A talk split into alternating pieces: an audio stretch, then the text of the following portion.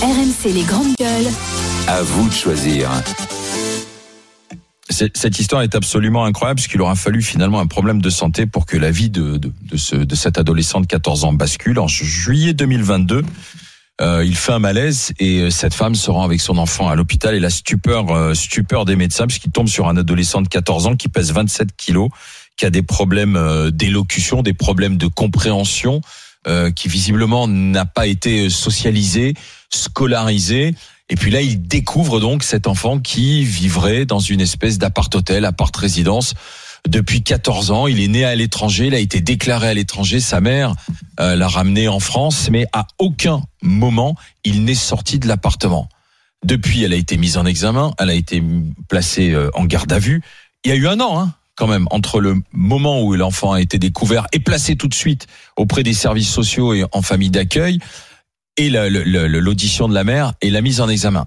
Un an d'enquête, la mère, elle dit non, non, non, non, attendez, il n'y a rien eu d'anormal. Avec mon enfant, on sortait tout le temps, on allait tout le temps au musée, on allait à la bibliothèque, on allait à la librairie, euh, je, je le nourrissais normalement, on voyait du monde. Et ce matin, elle s'en expliquait encore. J'espère que, que, mon fils va sortir euh, bientôt et récupérer sa vie parce que là, euh, on lui ampute sa vie au présent et, j'ai très peur aussi pour, pour, pour son avenir du coup parce qu'il avait quand même beaucoup de, de projets d'avenir et, et, là tout est mis à l'arrêt c'est très difficile voilà la mère dit c'est difficile. Oh, ma, mon fils ne s'est jamais endormi un soir en ayant faim. 27 kilos à 14 ans quand même. Il a toujours eu à manger à sa faim. On sortait on allait faire des courses. Je lui faisais l'instruction. Parce que c'est c'est moi qui éduquais mon fils. Il n'était pas à l'école mais c'est c'est moi qui m'en chargeais de mon fils. Rendez-le-moi, vous avez entendu, c'est ce qu'elle a dit ce matin.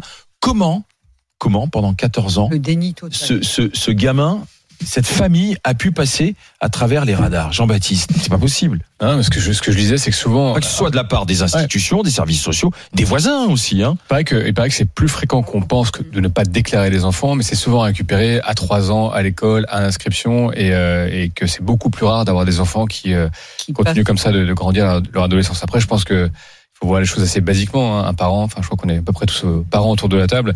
Euh, ça doit pourvoir à l'éducation et à la santé de ses enfants. Et là, visiblement, à la fois sur la santé, visiblement, cet enfant était quand même euh, beaucoup plus léger en poids et donc probablement en développement que que les ses, ses, ses congénères du même âge. Et puis en termes en tout cas, euh, les médecins disent un, un retard de développement, un oui. retard mental, etc. Donc, il semblerait que sur ces deux sujets, la, la responsabilité de la mère, en l'occurrence, soit, soit, soit, engagée. Euh, après, elle, voilà, elle, elle, défend visiblement un mode d'éducation alternatif. Euh, bon, chacun jugera, mais, mais il était, il était cloîtré dans sa chambre, peu, pénalement, peu, peu, de lumière, peu de lumière. Non, non, Ce, la, la, version de la mère est totalement, totalement différente. Hein, c'est ce qu'elle dit avec, ça, avec, avec son avocat. Et puis il y a une enquête judiciaire. Et puis je, elle encourt quand même des, des, des, peines qui sont qui sont lourdes. Sam. Bah, moi j'ai moins envie de m'attarder euh, sur la mère que sur l'enfant. Je pense que l'enfant, ils ont eu raison de le placer, et puis je pense qu'il est très bien où il est. Euh, alors c'est un, c'est un sujet qui me touche. Euh, qui me touche un petit peu. Je, je, je connais quelqu'un qui travaille dans le milieu de l'aide sociale à l'enfance. Et euh, du coup, c'est vrai que quand j'ai appris ça, j'en ai un peu parlé avec elle. Et, et c'est vrai que je pense que cet enfant, il sera mieux chez ces personnes qui, qui, qui dévouent toute leur journée et leur vie à accueillir des enfants, à s'en occuper correctement. Et, et, et, pour moi, être parent, c'est pas un droit, c'est un devoir. Et du coup, cette personne-là, pour moi, elle a pas respecté son devoir. Donc, pour moi, elle a pas à être parent. Vous voyez, c'est elle peut pas dire que ça allait bien, euh, qu'il avait des projets d'avenir, qu'ils allaient à la bibliothèque. S'il a déjà du mal à parler, ça veut dire qu'il faisait déjà pas grand chose chez lui et on l'a pas sociabilisé cet enfant. Et un, un, un enfant, ça, ça a non besoin de voyager, ça a besoin de voir le monde, ça a besoin de. Il faut savoir précisément où, où on en est parce que la mère se défend en disant on ne vivait pas coupé du monde. On avait une vie sociale. Alors qui rencontrait-elle précisément? Elle ne mmh. dit pas. Elle dit mais il voyait d'autres d'autres enfants. Euh, c'est ce qu'elle dit on, comme on allait au musée, on discutait avec des gens, on, on, parlait de notre de notre vie. Or, quand ensuite elle, il revenait là où il vivait, c'était dans le noir. Enfin, le gamin était dans le noir, était dans était dans sa chambre. Enfin, si elle avait une interaction, des échanges avec des gens, mmh. il devait quand même se rendre compte que l'enfant n'allait pas bien. Donc, est-ce qu'il y aura une part de responsabilité à déterminer de la part de ceux qui rencontraient cette famille, de ceux qui vivaient autour de cette famille? Et puis quand même, puisque l'enfant était, était avait été déclaré, puisqu'il est né à, à l'étranger, déclaré au consulat, on est aussi en droit de s'interroger sur je sais pas, sur le, le suivi, sur. Non, mais surtout, il y a un cadre. Parce que quand bien même on voudrait mettre en place des modes d'éducation alternatifs à la maison, par les parents, il y a un cadre. C'est encadré. Et, euh, et c'est légal. C'est pas toujours accepté, mais c'est légal. On peut en faire la demande. Et surtout quand on est Parce en famille monoparentale. Donc, non, mais ne, ne vous trompez pas, il a une morphologie fine. Il est fin, mon fils. Voilà. elle aurait pu déclarer ce mode-là et, euh, et, et- et être sous contrôlée, surveillée, encadrée pour, pour faire exactement ce qu'elle entendait faire. C'est-à-dire l'éducation à l'instruction à domicile. Exactement. Ouais. existe. Non, mais on voit bien que cette, cette, cette mère est dans le déni total. Hein. Pour elle, elle, elle est persuadée qu'elle a euh, proposé, en tout cas qu'elle a, elle a assuré son rôle de mère dans un, un mode d'éducation euh, qui est le sien. Euh, la malnutrition, c'est un délit. Euh, L'absence de soins à un enfant, c'est un délit. Elle a commis un certain nombre de délits. Mais ce qui est quand même impressionnant, c'est de voir comment... euh, Comment un, un- un, enfant qui est déclaré sur le territoire peut euh, passer euh, sous les radars euh, de euh, pas mal de de- de- d'administrations. à savoir, l'école est obligatoire jusqu'à 16 ans. Et quand on n'a pas déclaré un mode alternatif d'éducation qui comme dit Jean-Baptiste, accepté ou pas, n'empêche que une fois qu'on a fait les démarches, euh, ça veut dire que l'administration est au courant euh, de la façon dont on souhaite euh, éduquer ses enfants. Et ce qui est un, ce qui est aussi euh, délicat, c'est que jusqu'où euh, les gens, les voisins, les amis, euh, etc., peuvent dénoncer ou en tout cas peuvent euh, alerter euh, sur la situation des enfants. On est quand même partagé puisque euh, aujourd'hui la Parce maltraitance. pouvait très bien se dire, Oui. bah, la pauvre, elle a eu un enfant handicapé Oui, ou un voilà. enfant. euh, Et la anormal. maltraitance des Parce enfants, le- donne le change. Hein. La- Effectivement, elle le- parle très bien. Elle est un peu artiste, un peu originale. Oui, oui, C'est ce qu'elle dit d'ailleurs. La- la- le, le- le vrai sujet dans la maltraitance des enfants, c'est à quel moment j'interviens pour dénoncer euh, euh, le cri des enfants euh, Mhm. au-dessus de chez moi, à quel moment euh, j'interviens euh, parce que euh, les deux petites Ouais. filles que je vois euh, passer euh, en allant au marché avec leur papa et leur maman euh, sont chétives, etc. À quel moment, moi, en tant que citoyen, je euh, je me permets de décrocher mon téléphone pour euh, voilà. Donc moi, j'ai envie de dire que bénéfice risque, euh, je prends le risque peut-être de me tromper. Mais en même temps, je laisse pas des enfants en danger, et c'est peut-être ça le problème, c'est que chacun se sent pas investi euh, euh, de la solidarité envers l'autre, c'est-à-dire jusqu'à décrocher son on a quand même un devoir. Bah normalement oui, normalement oui, normalement oui. Les femmes battues c'est la même chose et la maltraitance des enfants c'est un gros sujet. Euh, Sa- Sam parlait de la- l'aide sociale à l'enfance, ça aussi c'est un vrai problème parce que on- il a été démontré aussi que dans l'aide sociale à l'enfance il y a énormément de problèmes de- d'enfants battus, euh, de violences sexuelles, etc. Donc c'est à dire que l'enfant aujourd'hui dans la société euh, c'est un sujet euh, euh, dont personne ne parle, tout, tout comme euh, d'autres sujets, mais celui-là et les mesures, on les attend encore euh, pour savoir que quelle est la mobilisation citoyenne. vois, si cette femme avait un comportement un peu, on verra hein, au fil des, de- de- des jours et de l'enquête, avait un comportement, Non mais même une manière de 14 ans, s'habiller. 25 kilos, Ah, non, déjà c'est non, un je problème. parle- Je parle d'elle. Oui. tu vois, un peu original, peut-être un peu excentrique, la manière dont elle parlait en étant au musée avec son fils. Tu vois, regarde, parce que Mm. quand tu la vois parler euh, avec son, son serre-tête ou le, elle avait une fleur hier dans, dans les champs, on pouvait se dire, ah, elle, elle est originale. Et la pauvre, tu sais, la pauvre, son fils, son fils ne va pas bien, elle a eu un enfant et elle a eu un enfant handicapé. Auquel cas, tu, dans, le- dans ce qu'il renvoie comme image, dans l'appréciation, tu vois, tu dis, t'es plus à la plainte qu'autre chose. Tu vois, et qu'est-ce que je peux faire pour vous aider? Non, vous inquiétez pas, tout va bien.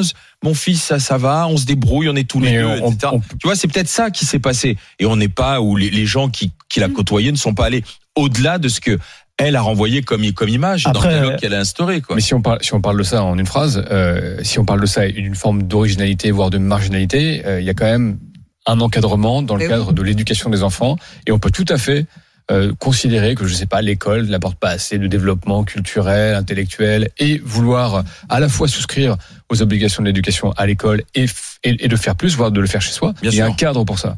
Donc y compris cette dame qui a l'air effectivement euh, assez élaborée dans sa façon de parler, aurait pu tout à fait demander à, à élever son enfant de façon Et un peu différente on est dans le cadre de On est dans une société de plus en plus individualiste, c'est-à-dire qu'on Eh se oui. soucie pas trop de notre prochain. Enfin, c'est surtout quelque chose qu'on observe, je pense, dans les grandes villes. Moi hier, euh, je suis arrivé à Paris. C'est vrai que du coup, on se tient pas la porte, on se dit pas bonjour, on se donne pas un coup de main. Bon, vous voyez, quand je suis venu dans le train, j'avais une dame, euh, elle arrivait pas à poser son sac au-dessus. J'ai pris son sac, je l'ai posé au-dessus et je me suis bien soucié qu'elle les récupérait avant de descendre du train. aussi. hein, donc. Non, non, mais vous voyez, voyez ce que je veux dire? Je pense que c'est un problème euh, aussi. euh, Tu vas retourner dans les Vosges, j'ai vite fait, toi tu vas voir. Non, non, non, non, Mais il n'a pas tort. non, non, non, mais je pense qu'on vit dans une société euh, où on vit de plus en plus pour nous-mêmes. Euh, après, sur euh, l'aide sociale à l'enfance, pour retourner sur le sujet, c'est une compétence des régions et non pas nationale. Donc chaque région gère un peu son beefsteak comme il l'entend.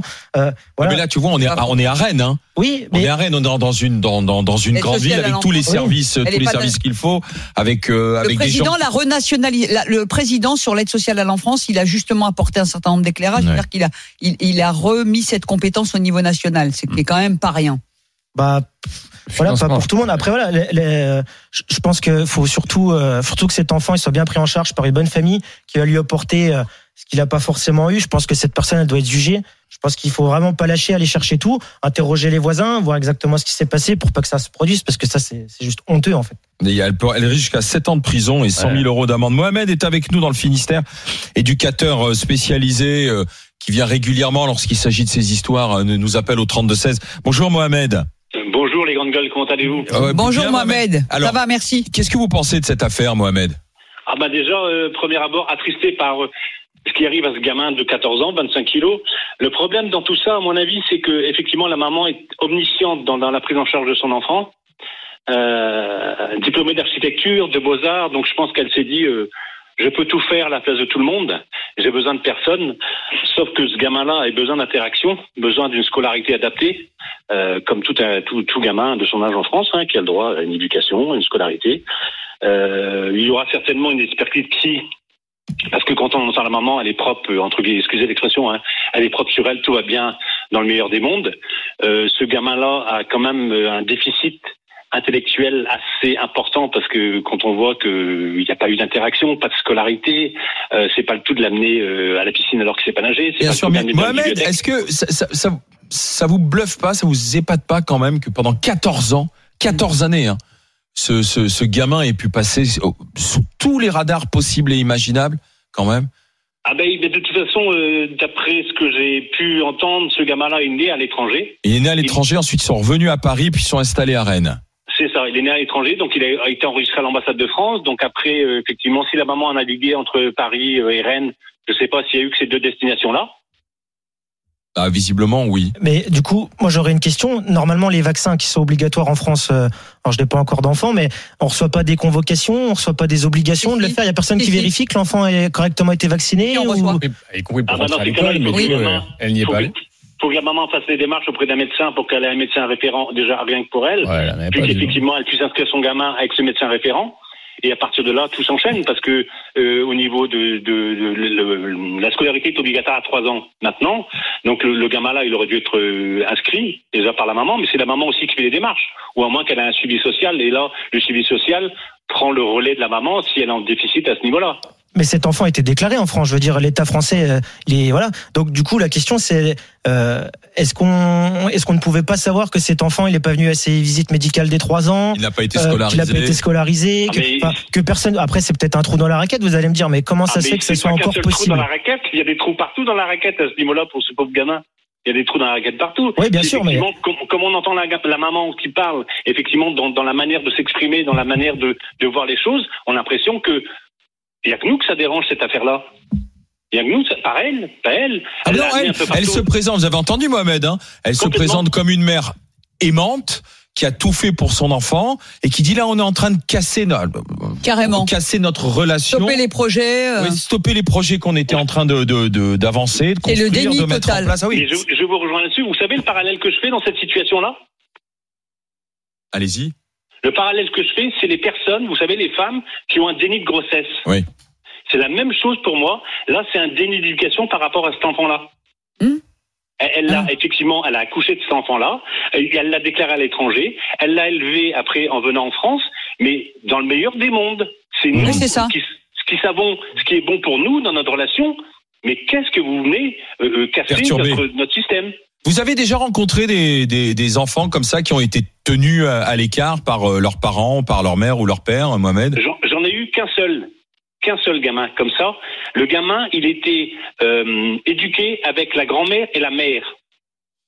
La grand-mère éduquait sa fille et sa fille éduquait son fils.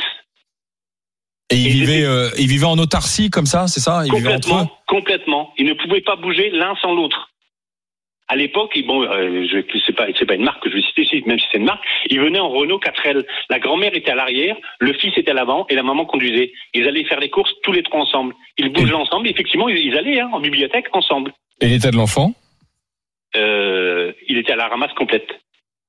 C'est-à-dire qu'il et ensuite il rentrait chez eux et il restait chez eux quoi. Il ne sortait jamais de chez eux hormis pour faire euh, les courses quoi en fait, c'est ça? C'est ça. Et à la maison, il y avait une bibliothèque pour le gamin s'il voulait lire, mais c'était des gamins qui c'était des, livres qui étaient euh, hors d'atteinte pour lui. Parce que comme il ne savait pas lire ni écrire, eh ben il regardait les images tout simplement. Mais là là ça va au-delà de ça parce que elle le enfin visiblement il vivait dans le noir aussi le Oui, alors, l'enfant. C'est-à-dire quand voilà. il rentrait à la maison, euh, tout devait être calfeutré, ils étaient dans le noir, elle le nourrissait à peine et puis ensuite il sortait, c'est ce qu'elle appelait la- la- l'interaction sociale. Il allait à la, li- à la librairie, peut-être qu'ensuite effectivement elle lui lisait des, des histoires.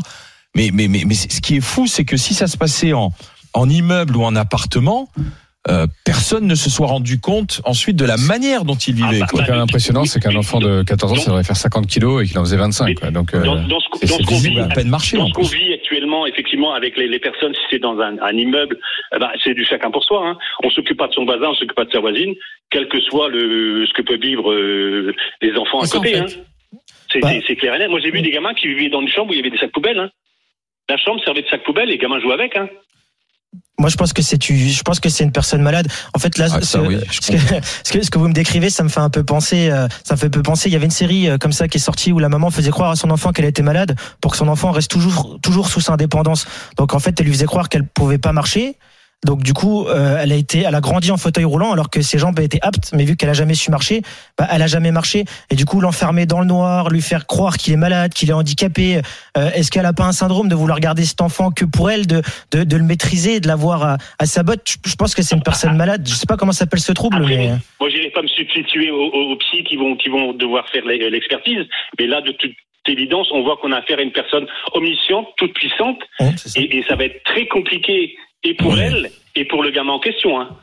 Merci Mohamed d'avoir été avec nous, éducateur Merci. spécialisé. Merci d'avoir d'avoir été dans les GG. C'est vous qu'on que vous souhaitiez que l'on parle quelques minutes de cette affaire euh, de Rennes. De on va l'appeler le reclus finalement Ouais, euh, cet ça. enfant parce qu'on ne sait lui. même pas s'il a un, un prénom pour le moment, 14 ans. euh, que l'on a découvert donc il y a un an, hein, parce que l'affaire remonte à 2022 au moment où il, il a été emmené aux urgences et un an après l'enquête aussi doit nous interpeller. Ça a pris du temps quand même aussi aux policiers pour pour remonter euh, tout le fil de l'éducation et le parcours euh, de cette famille.